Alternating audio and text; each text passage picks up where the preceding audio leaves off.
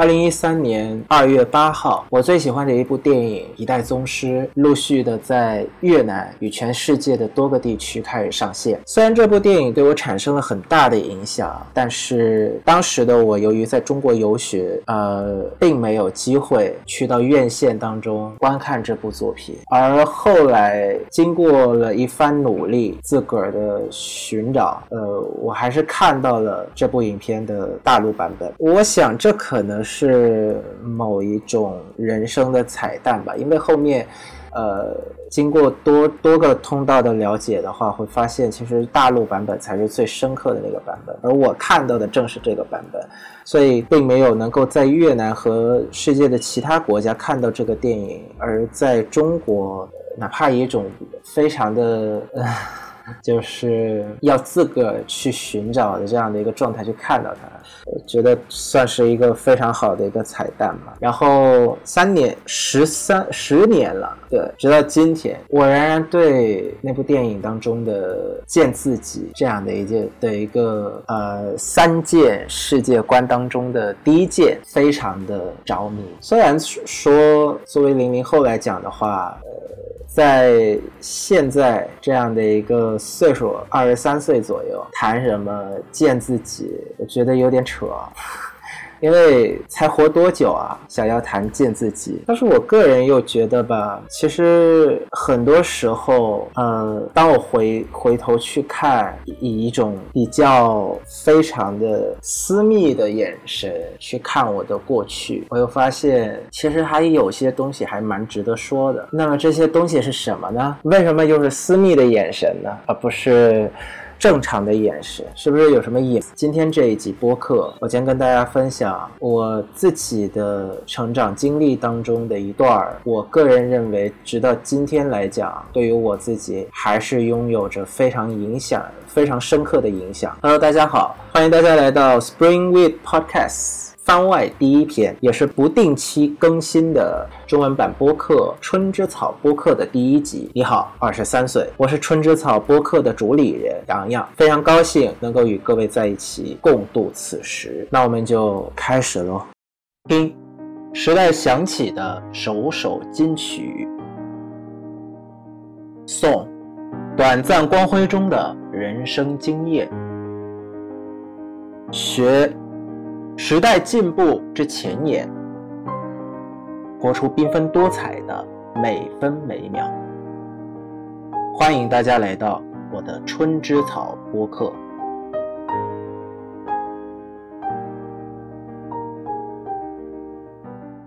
好，言归正传，呃，直奔主题。这个首先要讲为什么会说是以一个私密的眼神去看自己的过去，是因为呃，这段经历直到今天来讲，或者说直到这部这这一集播客在呃我的海外的这个播客平台上面有上之前的所有可能认识我的、听说过我的。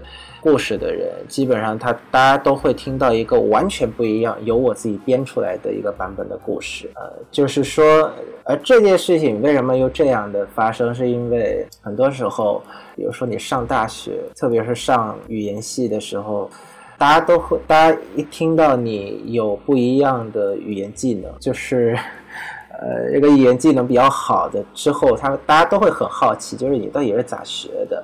所以呢，这个现在他们知道的版本呢，是由于要无数的、无数次的一遍又一遍的回答这样的问题而编出来的一个版本。但实际上，为什么到后来，呃，我哪怕是到了要给自己播客频道取名字的时候，我的我仍然是那么的钟情于春草这样的一个概念，在，是因为我本身去学习跟掌握这样中文这样的一门语言的过程当中。就充满着某种野性的色彩。对，当大家都以为我应该是从某个非常的呃高级、非常的有质量的、有名儿的学校毕业的时候，我要不说，我要想，我我真的觉得就是挺挺挺有威力的。就是我要是想隐瞒的话，大家都永远都不知道。就是说，大家都以为是这样的事。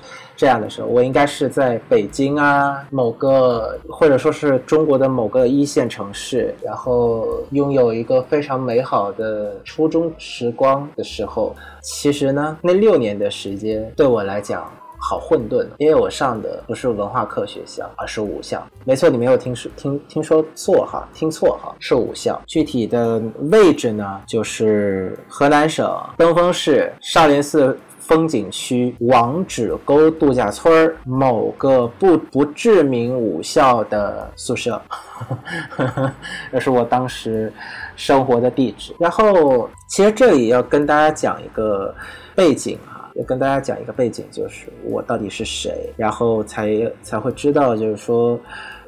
为什么我个人会觉得它是不值得的？首先呢，呃，也顺便的介绍一下吧，就是我叫洋洋，太阳的阳，然后今年马上要二十三岁。去中国的时候是啊，两千一零两千一一年到两千一六年，然后越南海防人，现现在是河内国家大学下属外国语大学，呃，中文系的一名准毕业生啊。就是今年要大四了，然后当然现这是现在的我了。一一年前的我呢，是海防市，现在也算是一名重点，是一座一所重点中学的前学员。然后呢，呃，生活的方方面面，我个人觉得其实还是不错的。我算是比较乖的孩子，就是。呃学习成绩比较好，然后呢，一般来讲的话，性格也比较腼腆。然后呢，最主要的一点，这一点呢，在后面的六年的是武校生涯的期间呢，呃，起到了一个非常关键的作用，那就是运动细胞有点欠缺。是的，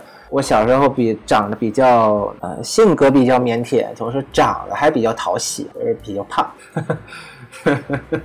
好，那回归到这六年生涯的揭开，首先在今天要想要讲这个话题之前呢，我个人是。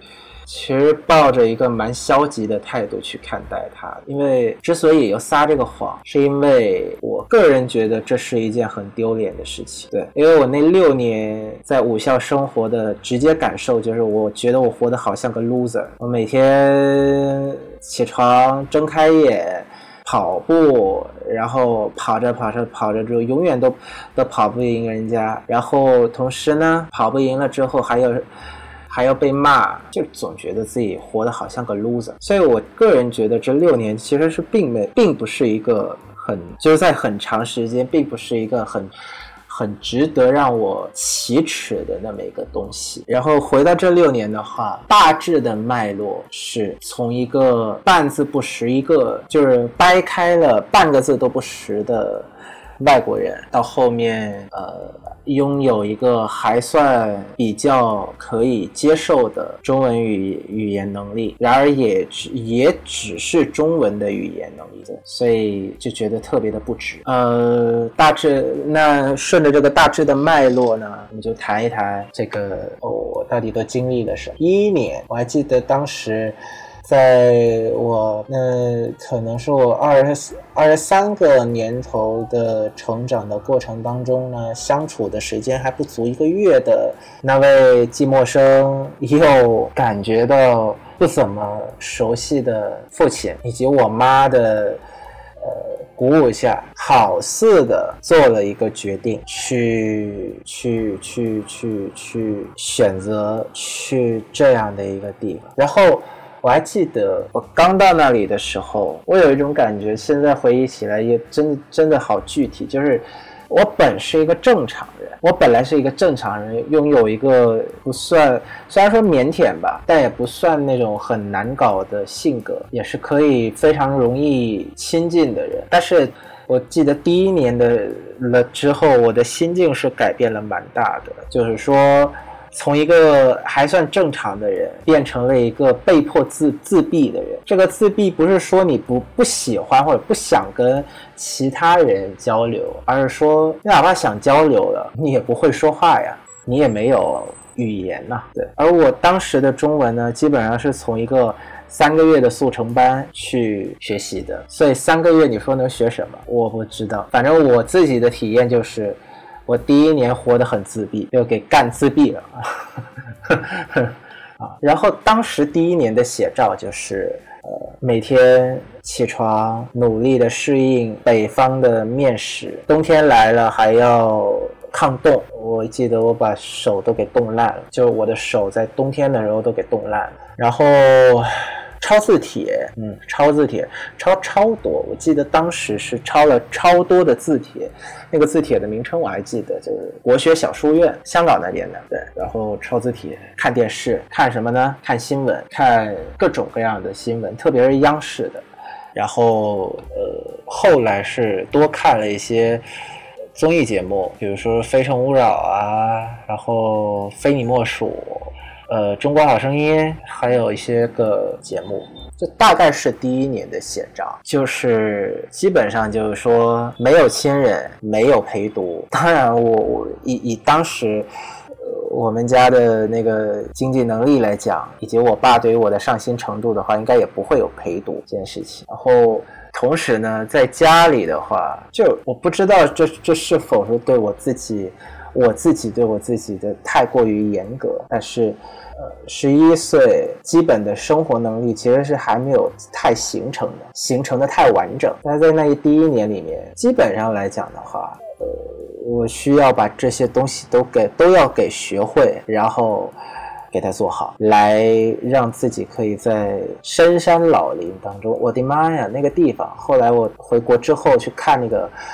那个地图都得放大好多才能够看到，因为东风本身来讲的话，就不是一个大城市，它是一个郑州的隶属的小县城，所以就这样。然后，呃，后面呢，就基本上就分成了两个阶段，一个阶段是，呃，一个阶段是这个第一年的被干到被自闭，被语言竖起了一道非常。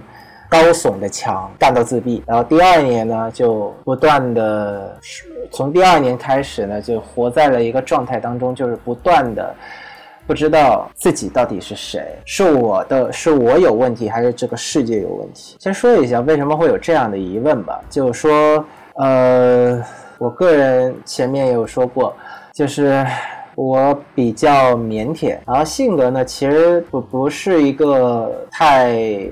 会有就是有那个胆子去搞什么不一样的事情，就是非常就就是去当出头菜的那种，不是那样的人。我还是算是那种遵遵遵守遵守法纪的那种人，然后很腼腆。但是武校的生活确实是让我呃大开眼界，很多事情让我很不理解，什么爆粗口啊。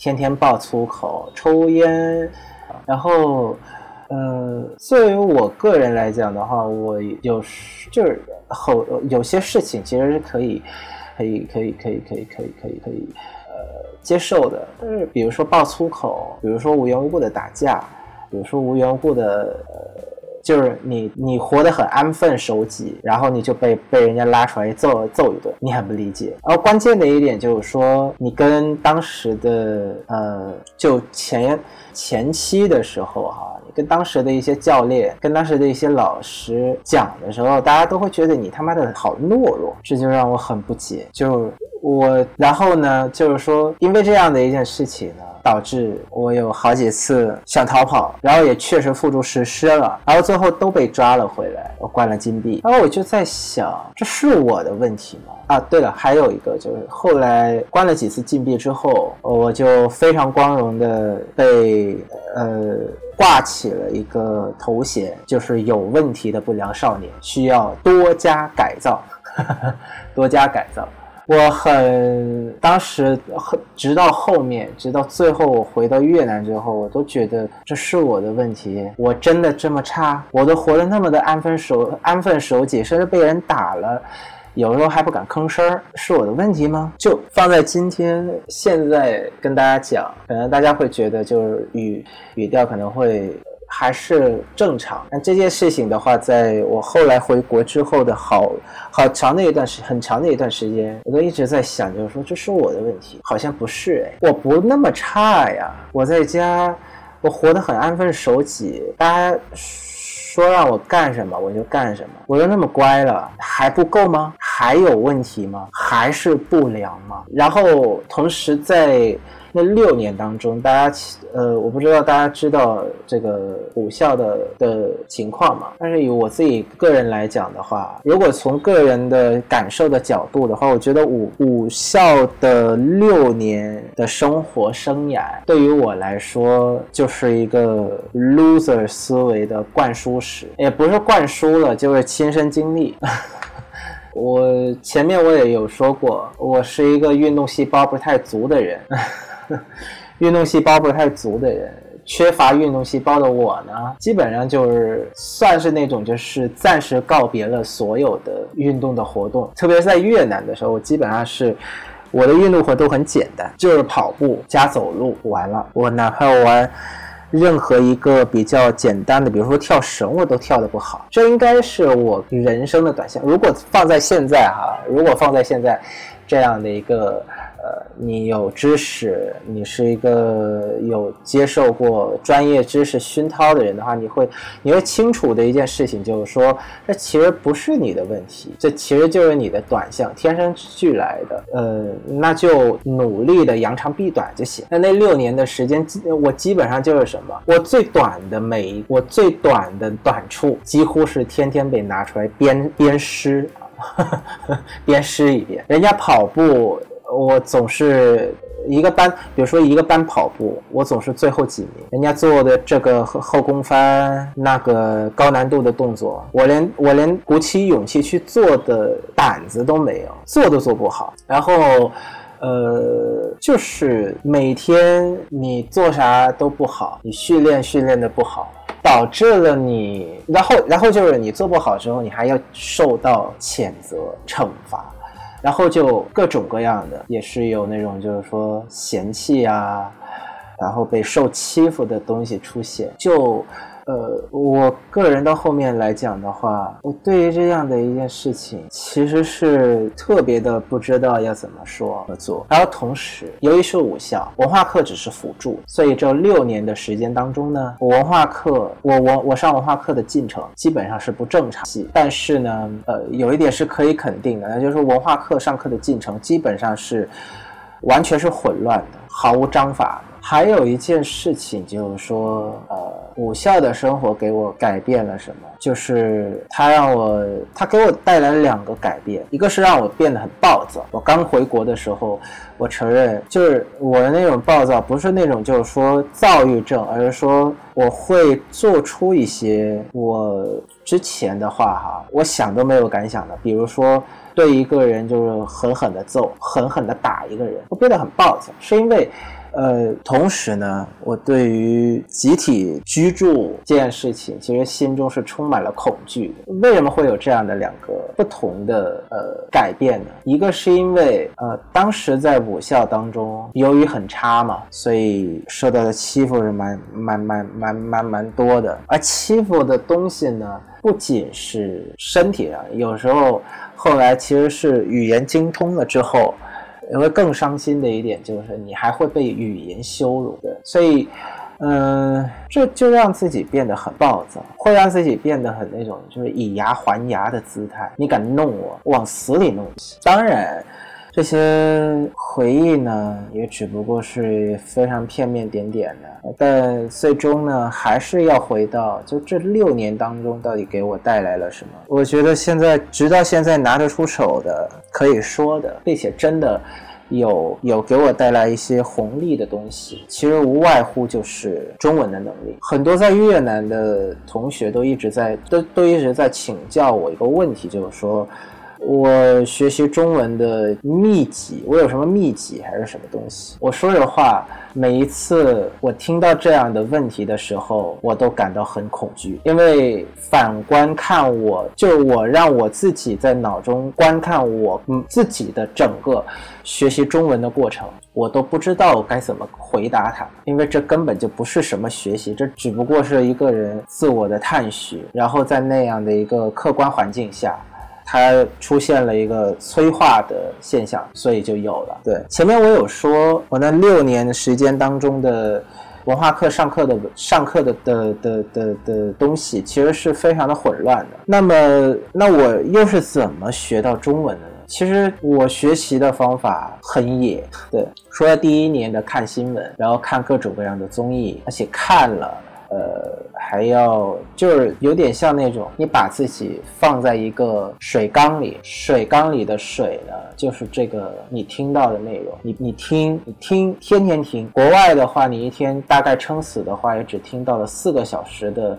那个语言的内容，而我当时的环境基本上是我从头到晚，从早到晚，我只要想听，我基本上都能听到。然后就是腔调这个事情，在腔调的这个方面上，其实是没有什么捷径可走的，还是要与具体的人进行具体的听交流，甚至是模仿才会有。这个模仿呢，也不是说像鹦鹉一样。就是人说一句，他说一句。鹦鹉有时候其实说的也不标准，对，而是呢，你去去去跟一个人谈的时候，观察那你要观察的是从那个人的，哪怕他说的每一个每一句话的那种眼神神态，你都要去观察。看久了，听久了，交流久了。才能够让自己的状态慢慢的调整到接近他们的那样的一个状态。比如说，说一个那个吧，比如说我回越南，大家经常会讲到一件事情，就是说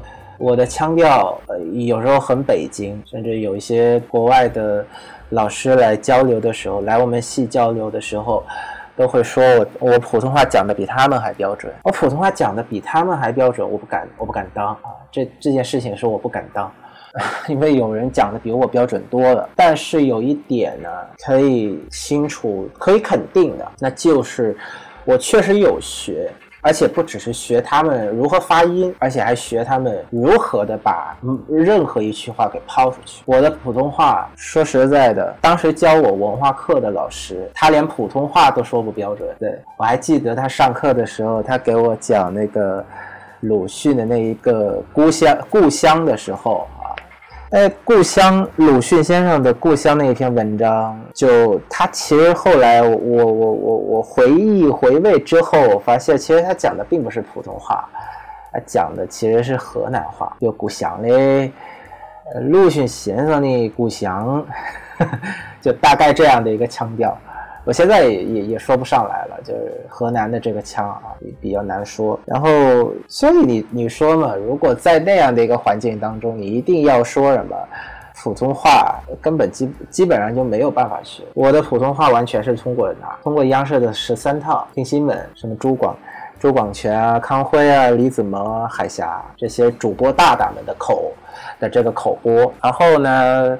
呃，综艺撒贝宁、朱迅，呃，这个、这个、这个、这个金龟子，因为我还有看过那个少儿频道十四套，然后后来才有接触到一些更老一辈的人，比如说看到了一些往年的春晚的版本的时候，就会看到，比如说赵赵忠祥老师。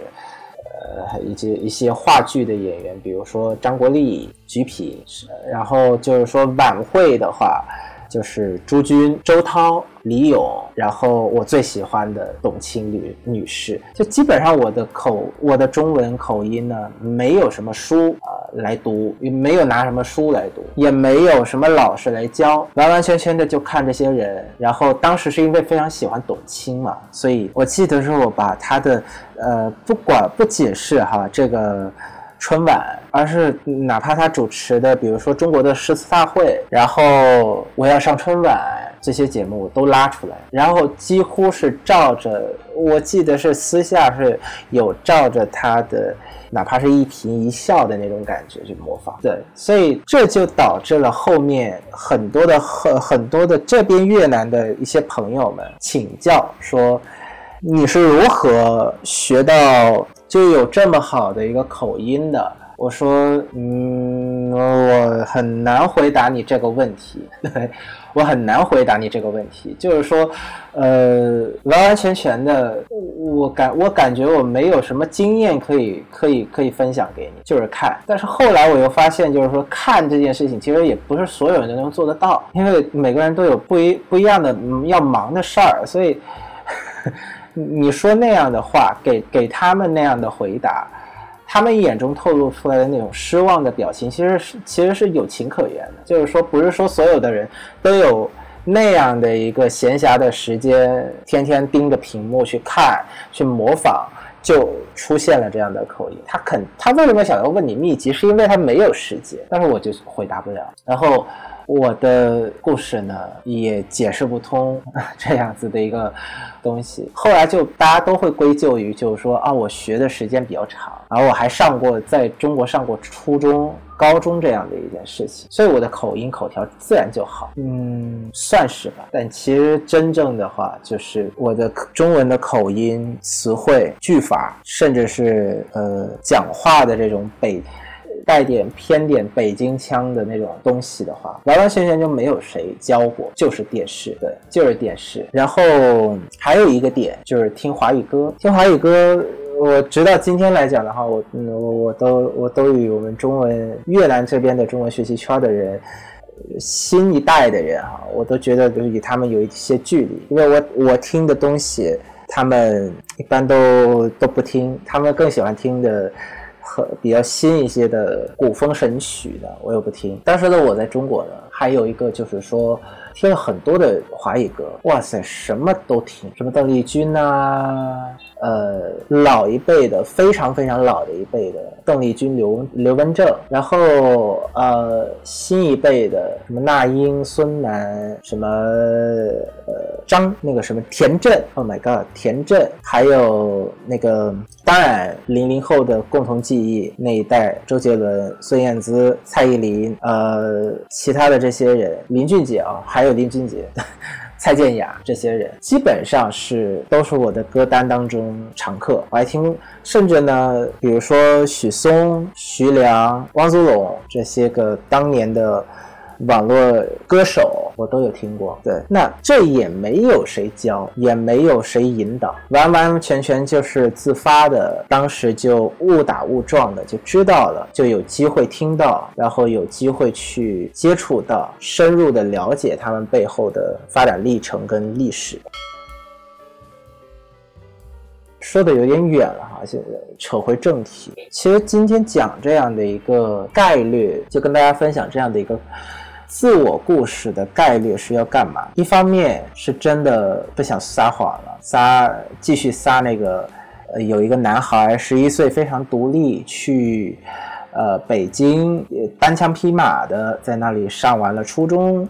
快上完了高中才回国，其实没有，没有很光鲜亮丽的十二岁、十一岁少年，也没有什么北京。整个那六年当中，就只有一个嵩山少林寺风景区王子沟度假村某间宿宿舍的那几个固定场景，就这样。这是第一个，我不想继续撒这个谎。第二个呢，就是也解也想解决一并的解释一个，就是关于。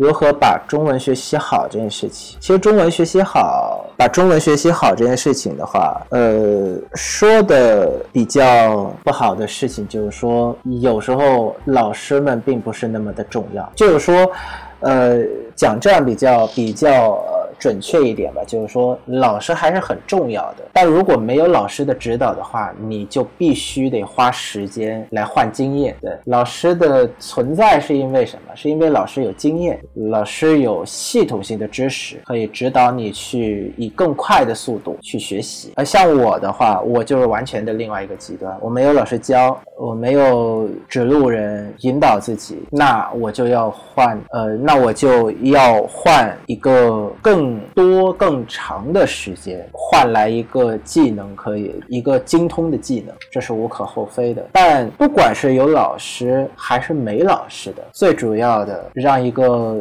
技能能够成熟的话。基本上还是要回归到时间的熏陶。我这两天在准备录这一期播客的时候，我有看到那个十三幺的访问冯远征，就是近期中国北京人艺的新院长。大家可能会觉得就是说，啊，这不就是个综艺节目嘛，综艺的访谈节目嘛。我个人看到了一个。呃，我蛮认同的点的，其实就是话剧演员，他们是有深厚的台词功底，有精精炼的这样的一个演技，其实无可厚，其实无可厚，呃，要说的就是说离不开时间的沉淀，还有无数次的练习，真的离离不开。学习中文也是离不开。无数次的练习、矫正、再练习、再矫正，甚至是模仿。如果没有老师的话，那就是模仿，不断的模仿，再矫正，再模仿，再矫正，再模仿。没有人可以做任何事情是可以绕过时间的积累的，我是这么觉得。燃烧就是说走弯路、走捷径。我只是想说，出来混，迟早还是要还的。你走的捷径，在人生的某一某一时、某一刻，肯定还是要会。通过某一个某一个呃事情，某一个节点要还回来的，没有什么便宜是可以持久的占了的。其实今天讲这个自己的故事，跟跟大家分享，是想给自己一个和解的机会。虽然说事情已经过去了很长的一段时间，但很多时候，当他当你回忆起来，结合到我自己现在的处境，虽然说拥有一个好的起点，但倘若这个起点可以更加的完整的话，会更好。所以有时候还是会觉得自己意难平。人们说寸寸土寸金，寸寸光阴嘛，人生又有几个十年可以不断的推倒重来呢？其实没多少。有时候我会非常悲观的想着这样的一个。一个观点就是说，下个十年，我连下个十年还活不活得完我都不知道，谈什么下个十年？对，这其实是时光之贵之贵重的一个体现。就我个人是是是觉得，倘若如果可以重来再做一遍，我绝对不会让我的童年、我的我的少年时期是那么的混乱的。呃，做的发生的发展，尽管最后的结局呢，仍然是还是通过非常大的努力才能够拿到今天这样的一个状态。但倘若可以重来的话，我绝对是不会这样让它这么的混乱的发生的。六年的时间，文化课几乎是停摆，同时还养起了一个自我内心暗示，自我内心。一直暗示自己是 loser 的想的的的惯性思维，还有回国之后还要通过不断通过很多的努力才能够追上同年级同龄的。同学们，从而有一个可以让自己拥有一个进入社会竞争的入场券。这六年值得吗？我觉得不值得。我觉得不值得。我当然相信武校对于喜欢武术的各位同学来说是非常有吸引力的，是实现大家梦想的一个地方。但倘若那些爸妈、那些父母说我要把他送到武校，让他变得更加坚强一些，我还是劝你们打消这个念头。错的地方地方配上。错的人只会让故事变得那么的拧巴与扭曲。我非常的庆幸，我后来回国之后，我还有一位懂事里的母亲。但是在这件事情上，我仍然不能够认同她的观点，就是说还是好的。是，那确实是有一些好好的积极的一面发生。但是说实在的，这价格也太贵。往常生活当中。我们还要精打细算一下，让我们可以又花最少的钱获得最好的这个生活质量。而为什么在面对自己生活这样的一个生活的规划这样的一件事情上，我们却有有那么的一个权利去无尽的挥霍呢？我不明白这个点在哪里。然后。再说到撒谎这件事情，撒谎这件事情，我觉得我是有错的，确实是有错。错在于我怂，我不够那么勇敢，不够那么坚强，来面对自己这一段比较不值得的过去，来面对这一段比较不值得的过去。就是从某种角度来讲的话。呃，生活在这样，在我们今天这个社会当中呢，一个正能量的社会，经常会让人总以为所有的事情，包括你的出身，包括你的生活呢，都需要光鲜亮丽来配合这个这个社会去表演。而而一旦你的社、你的故事与这个东与这个标准呢偏离了太远的话，大家会把你，大家会投向你冷漠的眼光。这点不是只有在中国才有，越南也有，而。当时的我说实在的，能够再次考上大学，还考上了我们呃越南这边数一数二的顶级大学，是机不可得的。尽管这个这个专业对于我来说的话。呃，对于很多人看到我来说的话，都觉得是轻而易举。但是真的能够考进一一所顶级大学，真心觉得是天降甘霖。而为了能让自己大学这一级活得比较滋润一点，少一些人生的压力，以及心理上对于自我过去的否定与自卑，所以便撒了个谎。现在想起这样的一个行为，我总觉得好幼稚。对，但也要承认，人在怂了的时候，人在怂了的时候，其实也怪不了啥，因为怂本身就是我们的本能嘛。至少到现在，我感觉还是比较欣慰一点，是我敢面对怂这样的一件事儿，而不是继续把它隐藏起来，因为。在今天这样的一个时代，你撒的所有谎都会有某一天会反过来吃掉你。今天是个互联网的社会，死除非你死了，否则真的，你撒的每一个谎都有可能反过来反噬你。所以，与其所以在今天活得比较呃坦荡的精髓，就是在于说，活得没有谎，就是活得坦荡。好。跟大家唠嗑唠了这么长的一段时间，我觉得今天这一集应该是一个非常 没有营养的一集吧。呃，简简短的方式去唠了我个人，我个人。一段既觉得不值得，又觉得 很特别，阴差阳错的特别的一段经历。作为呃，借用一下我那位素未谋面的父亲的话，就是作为越南为数不多去了少林寺游学的越南人，确实，我想到今天的话，应该也没有哪几个人越南人选择少林寺去 留学的。对你应该为此感到自豪，可我自豪不起来。我以为我会我会学到什么精深的东西，结果呢？这不是散养吗？找了一个很很远的地方，离河内八千多公里的地方进行散养实体系实体实验嘛，然后假正经的说自己尽了父亲的责任。回到今天，其实今天对于我来讲的话，我似乎拿到了所有在越南就是北方在越南北方学习中文的人都比较羡慕的成绩。我是汉语。桥的选手，我是国内各个大大小小的比赛，各种各样专业技能的，就中文专业技能的比赛的冠亚军、常胜客、常胜的人。可惜摆在我面前的，仍然需要很清醒的看到，就是语言，它只是一门很小的技能，它只是一门很小的技能。我所获得的这所有的这些荣誉，并不能代表我未来会有一一条比较坦荡。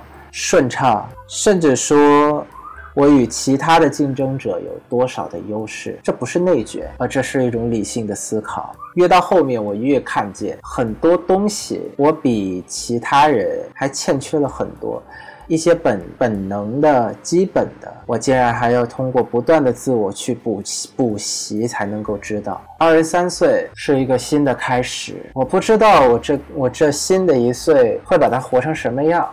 此时此刻的我心心底是很忐忑的，我不知道他会成什么样，但可以肯定的是，老天爷应该不会那么的不公平吧？让人呢，让人比较清醒的知道自己在哪儿，知道自己引以为傲的的技能，实际上放到长久的竞争赛道上也没有多少的优势。敲响了这个危险气息逼近的丧钟，我觉得这个可能是上天送来的一个非常好的礼物，让人清醒。也许可能还没有答案，但先清醒总比没有答案好得多。呃，最后最后哈，最后到最后，我想跟大家讲一件事情呢，就是这个播客呢是我个人的一个分享通道。说实在的，我没有太好的口才，也没有很好的一个叙事方式。大家如果听这一集播客的话，也可能会发现。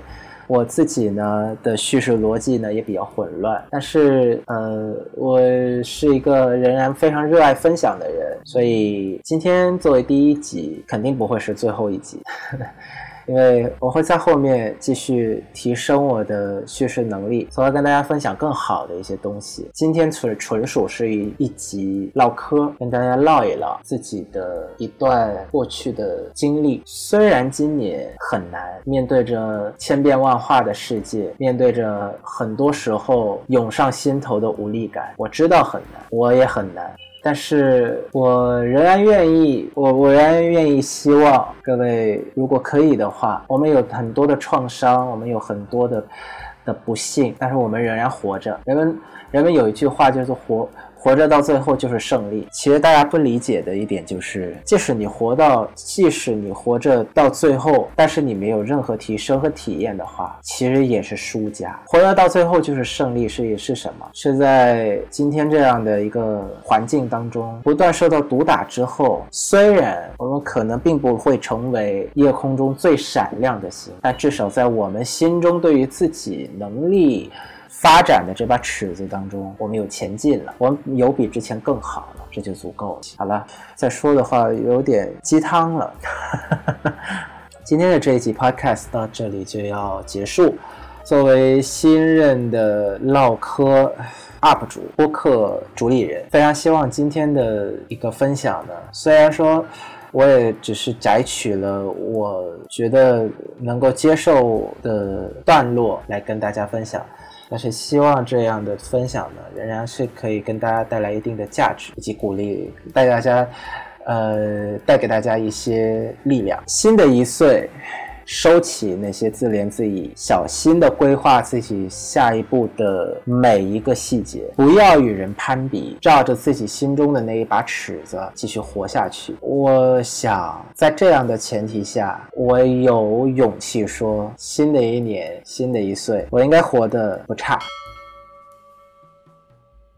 Vừa rồi trên mọi người đã được nghe mình thuật lại câu chuyện đi chung với phiên bản chân thật xảy ra mà đến nay mình mới thực sự có dũng khí để có thể thuật lại. Có thể nói như bao lần trước đó, mình luôn lặp đi lặp lại đó là để có thể thực sự đối mặt và sống chân thật với quá khứ của mình, đôi khi ta cần một chút cái dũng khí nhất định ở đây. Xong ở năm 23 tuổi, khi mình nghĩ rằng là mình đã có thể làm được điều này đối với bản thân, thì đây hẳn có thể được gọi là một cái sự trưởng thành nhất định có thể nói là một góc độ nào đó với những người mà biết mình, chắc hẳn ít nhiều mọi người đều sẽ có từng có một cái cảm giác rằng là trên người mình ở đâu đó cũng sẽ có một cái sự tự ti nhất định, hay là một cái sự khiêm tốn, coi rẻ bản thân đến khiến cho người khác có một cái cảm giác rất là khó chịu.